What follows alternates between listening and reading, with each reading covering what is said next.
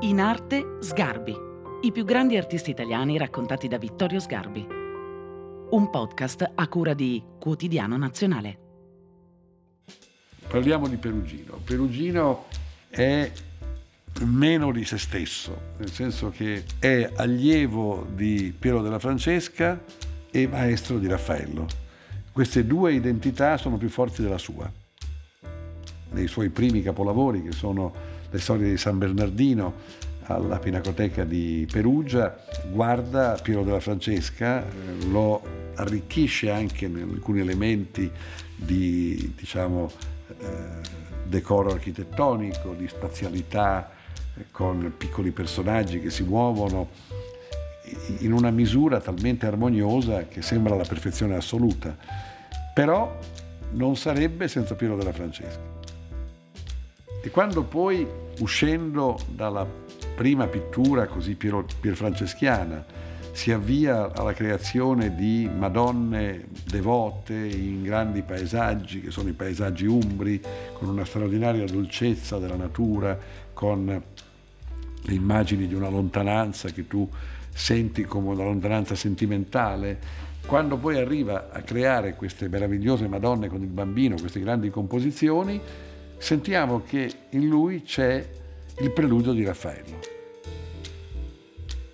Il pittore in sé è certamente un pittore molto notevole, ma potrebbe essere semplicemente un seguace di Piero della Francesca, che si muove in quella scia, con queste lunghe prospettive, con queste architetture dalle strutture esili e i racconti della adorazione dei pastori, della adorazione dei magi, della natività di San Sebastiano, secondo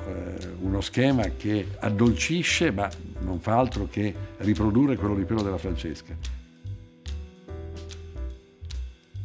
E quando finalmente ha raggiunto il suo ubicon system ed è riconoscibile in questa grande pittura devota, in cui c'è una dolcezza infinita nei volti delle Madonne, ci sono i bambini carichi di una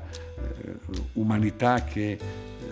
sembra sconfinare nel divino, sono bambini divini, sono Gesù bambini, ti accorgi che sta facendo qualcosa che sarà utile al suo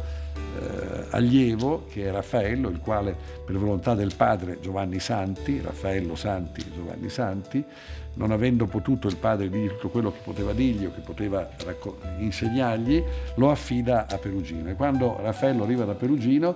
certamente le sue prime opere sono molto peruginesche, ma lentamente diventano quello che poi Raffaello sarà in questa pienezza di armonia e di bellezza che rappresenta. E quindi Perugino dovrà arretrare a essere il maestro di Raffaello.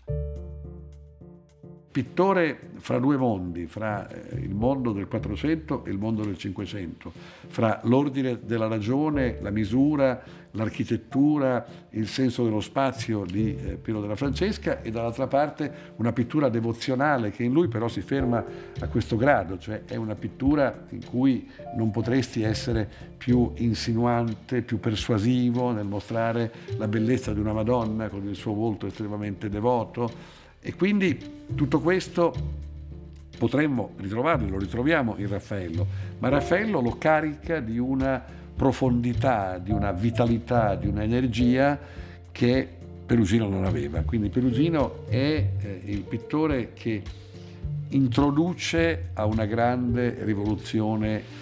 sentimentale di cui Raffaello è titolare. E allora possiamo dire che la pittura di Perugino è una pittura di passaggio, di transizione fra un mondo e l'altro, fra Piero e Raffaello, e naturalmente ha una sua identità perché la sua personalità è così forte da ispirare le prime opere di Raffaello, ma Raffaello però riesce ad andare oltre, lui si ferma in questa pittura devota, in questa pittura che canta la meraviglia della Vergine e del bambino per maggior gloria di Dio, è un pittore devoto, è un pittore che non sarebbe voluto muovere, nonostante abbia fatto anche bellissimi ritratti, altro che nel perimetro della pittura sacra, per cui lui crea un codice che poi sarà ripreso da tutti i pittori preraffaelliti, nazareni, più ancora di Raffaello. Raffaello porta a compiutezza, a maturità, questo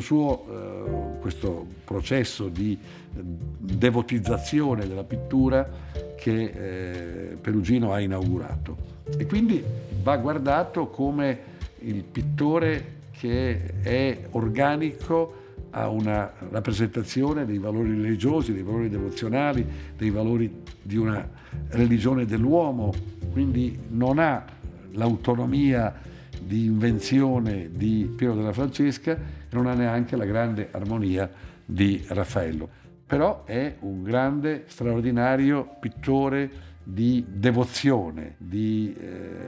rappresentazione di una, soprattutto sono pare l'altare, Madonna con il bambino, le sue immagini di una donna che sta passando dalla dimensione umana a quella divina, quindi la rappresentazione di una vergine che si carica di un significato che lui riesce a rappresentare con una evidenza senza precedenti. Quindi grande pittore devoto.